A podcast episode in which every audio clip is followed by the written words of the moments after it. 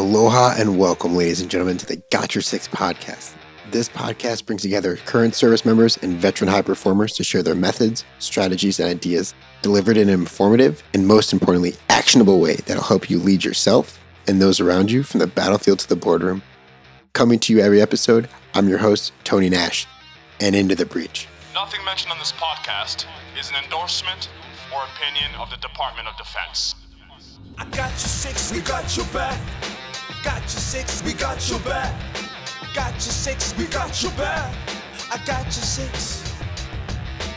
Sixers, today is an absolute treat. We have Major General Retired Clay Hutmacher here. He's the president and CEO of the Special Operations Warrior Foundation, a non for profit that provides fully funded education to children of fallen special operations personnel and Medal of Honor recipients. Sir, thank you so much for being on the show today.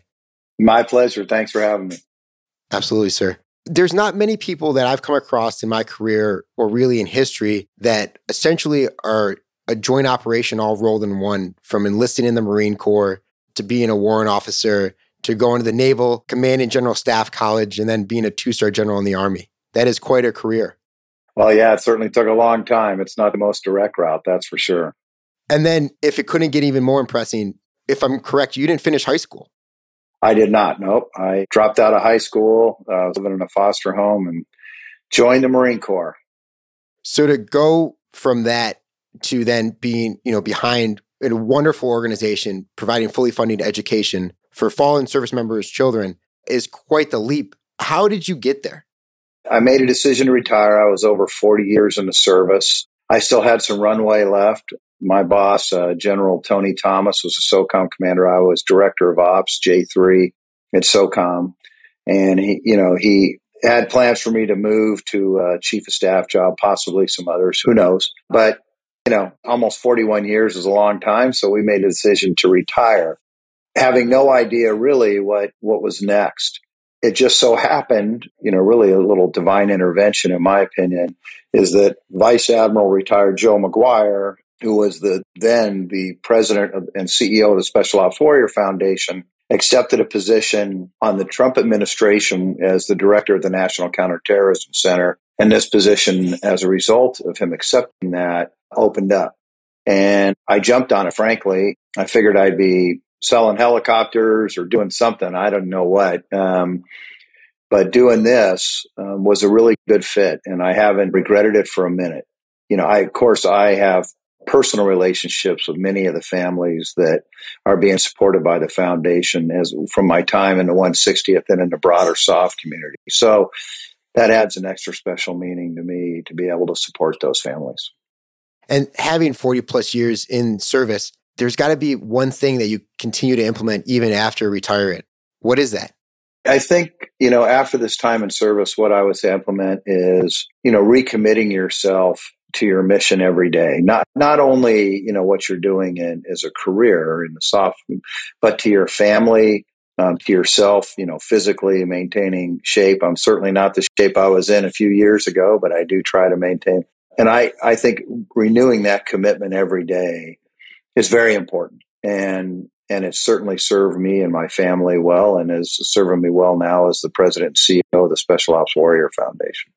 That's interesting you say that, sir, because sometimes as a leader, it can get lonely and you kind of are just trying to put out all the fires that you can and you lose sight of that purpose of like making sure you're leading yourself, not just those that, you know, depend on you.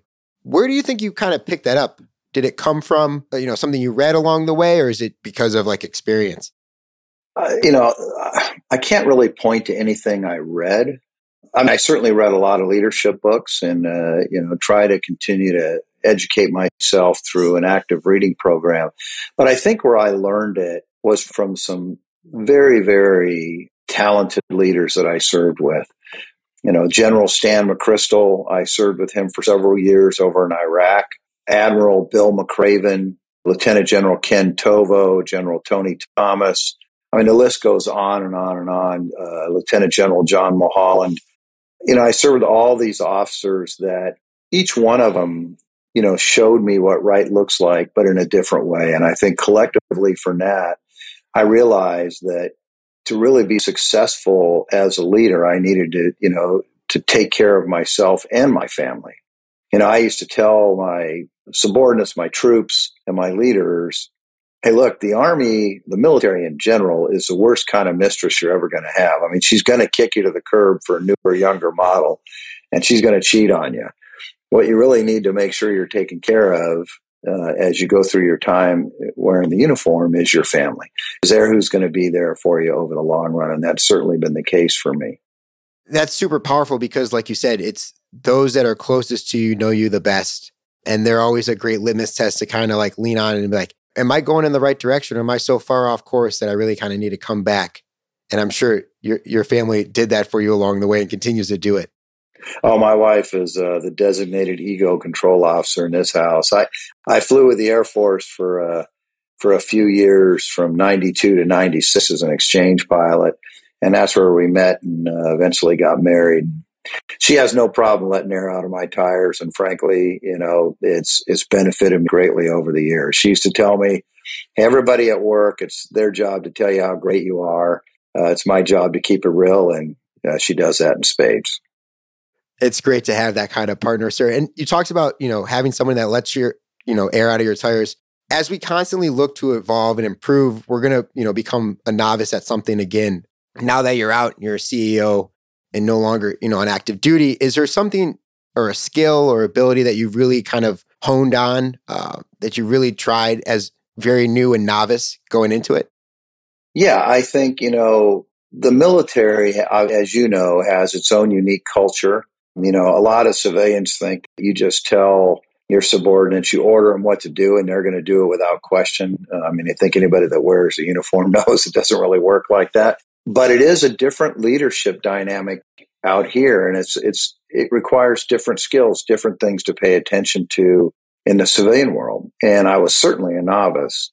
Um, and I, while I find a lot of the intangible things, leadership skills that I learned in the military have served me well. I also, in many aspects, came into this into the nonprofit world as a novice. I didn't I didn't understand a lot of those things.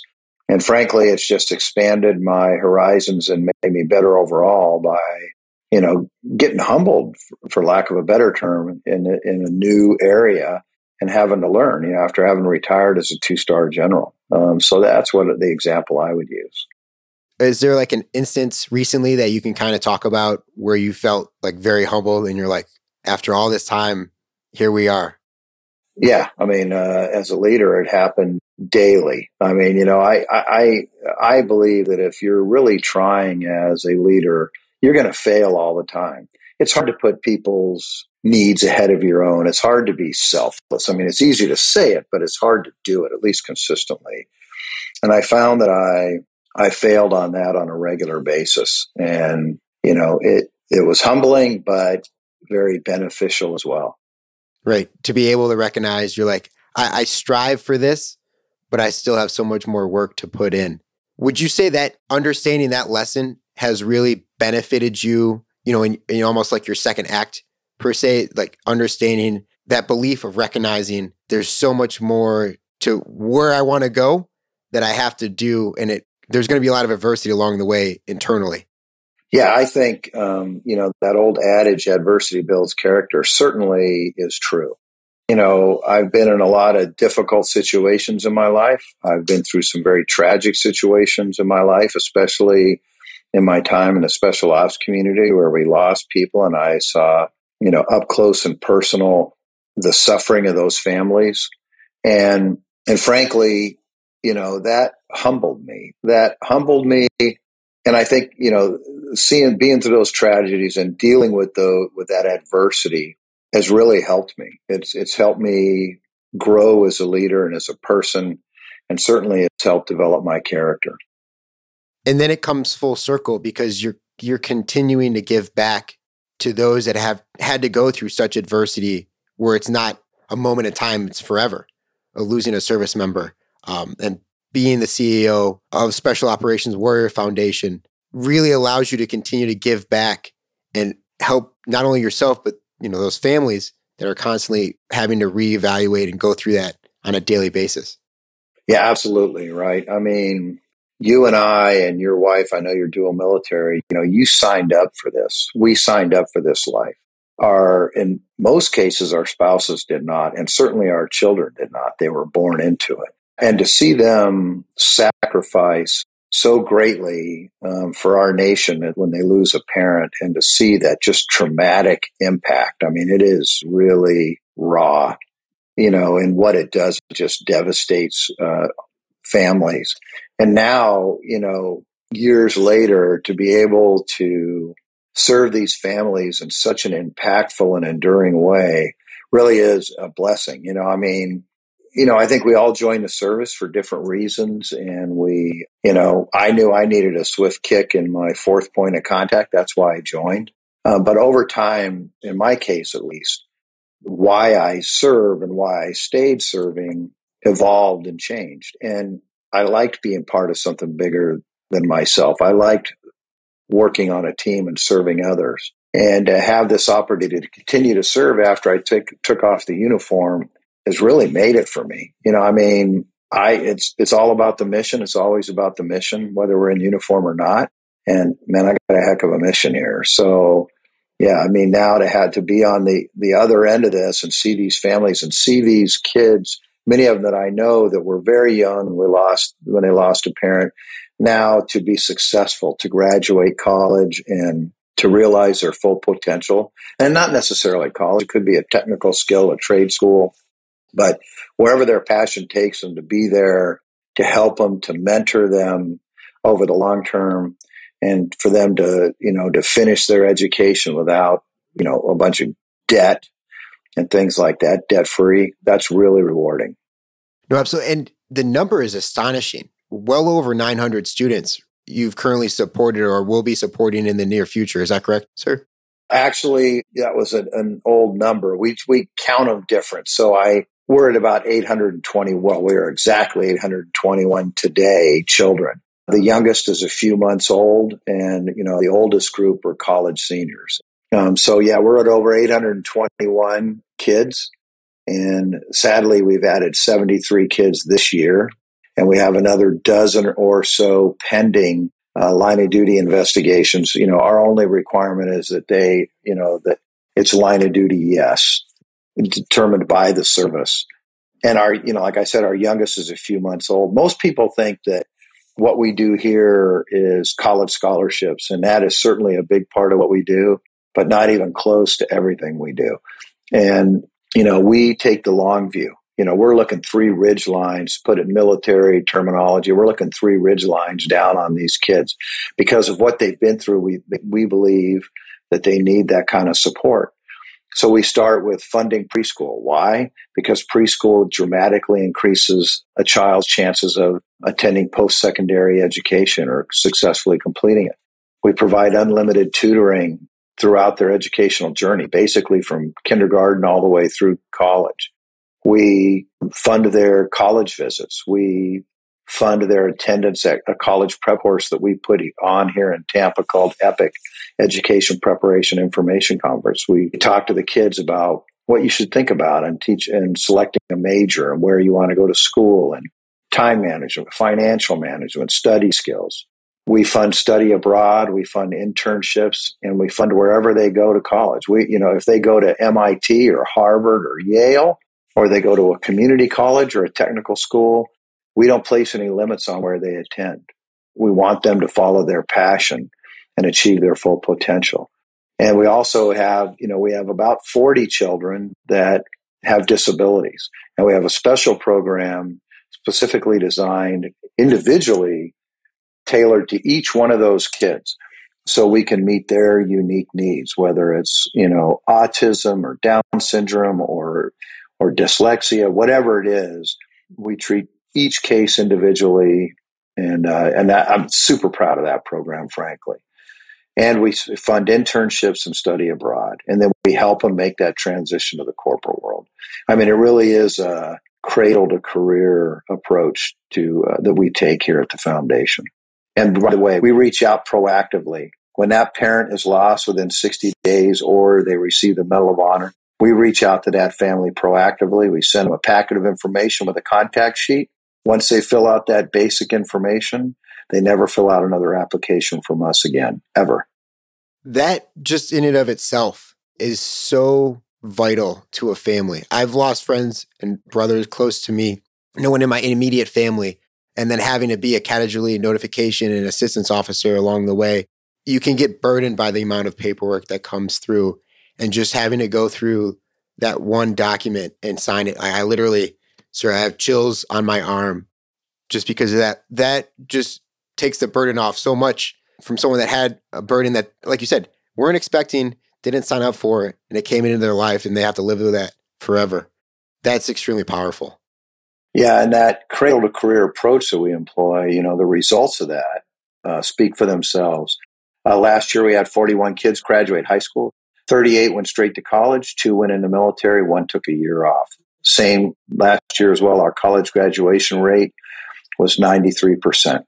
Well, both of those numbers are well above the national average. And when you when you factor in that these kids have been through a very traumatic event in their life, and most of them are in single parent homes, I mean, that speaks to that long term approach that we take in the relationship that we build with each one of our families. And then individually, like you talked about that long term approach, being on both sides, both in the military and now in the corporate space. We, we were talking before the show of, you know, that there's failures every day, and we've mentioned it. Is there a failure or culmination of failures that have ultimately led to a great success in your life? Well, I've certainly had my fair share of failures, and I don't think I've seen my last one. But if I had to cite anything, I would use, you know, you said cumulative. You gave me an out on cumulative, and I appreciate that because that's what it's been for me. I think I got a, you know, as a platoon leader in the 160th Special Ops Aviation Regiment, I give myself a C, C minus maybe. I learned so much, you know, I mean, I had a bunch of talented folks and every leadership position I've been in, I failed multiple times, but I tried to be honest with myself on my failure and learn from that failure and get just incrementally better. And that continues today. So I think those series of failures. Am I a successful leader? I guess so. Am I an expert leader? No. Know, I've served for some great leaders, Stan McChrystal, Bill McRaven. They're very talented, certainly much more talented to me. But I, I and I don't want to speak for them, but I, know, I think they've got they're experts. I don't know. I, I know that I'm not. That I, uh, I accept my leadership responsibilities with a great deal of humility and that I try to just get incrementally better every day. And that's a result of this failure. So, you know, I don't have a, a big single event failure that, you know, that in and of itself blossomed into a good success. But the failures that I have had, certainly in the leadership department, um, have served me well in becoming a more proficient and um, compassionate and uh, humble leader. Yes, sir. And then, like you said, all of that calmly put together allows you to be better than yesterday. So then, sir, as we close out the podcast, we're extremely grateful for your time. How today are you better than yesterday? I think I'm better today uh, than I was yesterday because I'm I'm continuing my service uh, to others. You know that today we made some kids' lives that uh, better every day and and that makes me better every day. It certainly makes me more satisfied. And that i you know leadership and selfless service in my opinion is a journey not a destination. So i just take one more step along that journey and become slightly better as a leader and have a, a little bit more impact every day. And maybe one kid. There's a kid that sent us a sign that was sitting on our conference room door. I mean that's how phrase it. He says you know, you may not be able to change the world, but you can change the world for one kid. And uh, to me, that's one kid at a time. I mean, I look at it all the time, and uh, it really means a lot to me. So that's how I'm better from yesterday, and I hope I get better the day after and the day after that. Sir, I couldn't think of a better way to kind of close it out. As people want to contribute to the Special Operations Warrior Fund or get in contact with you, where do you want them to go? Um, our website is specialops.org.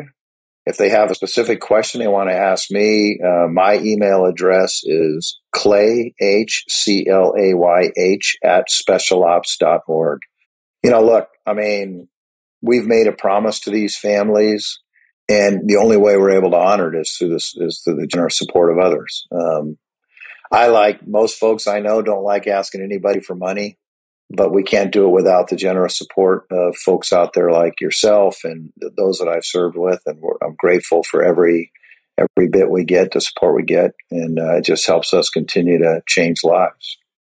Yes, sir. And there's also a couple uh, fundraisers coming up in early 2022 for SOWF, right? Correct?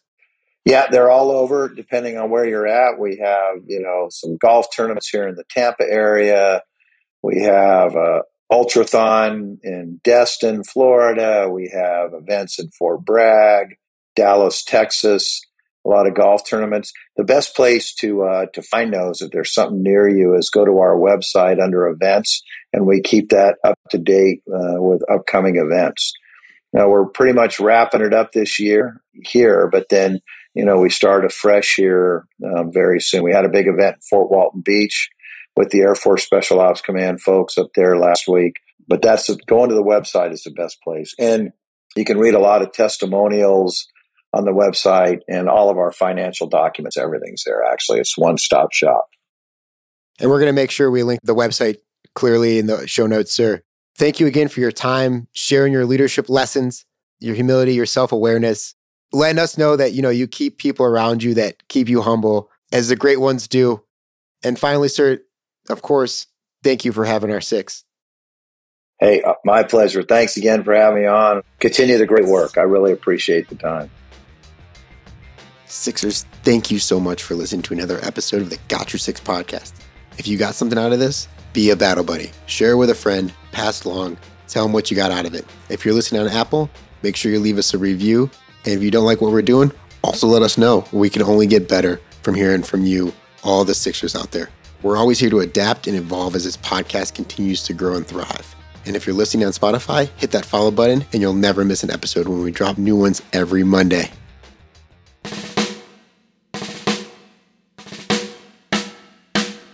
I don't know what you've been told, Sixers but the lawyers would like us to remind you that the views, opinions, and comments expressed on the Got Your Six podcast are solely those of the hosts or guests, to include current and previous Department of Defense employees, and should in no way be considered the opinions of or endorsements on behalf of the Department of Defense or any of its components, divisions, contractors, or other current and previous staff members.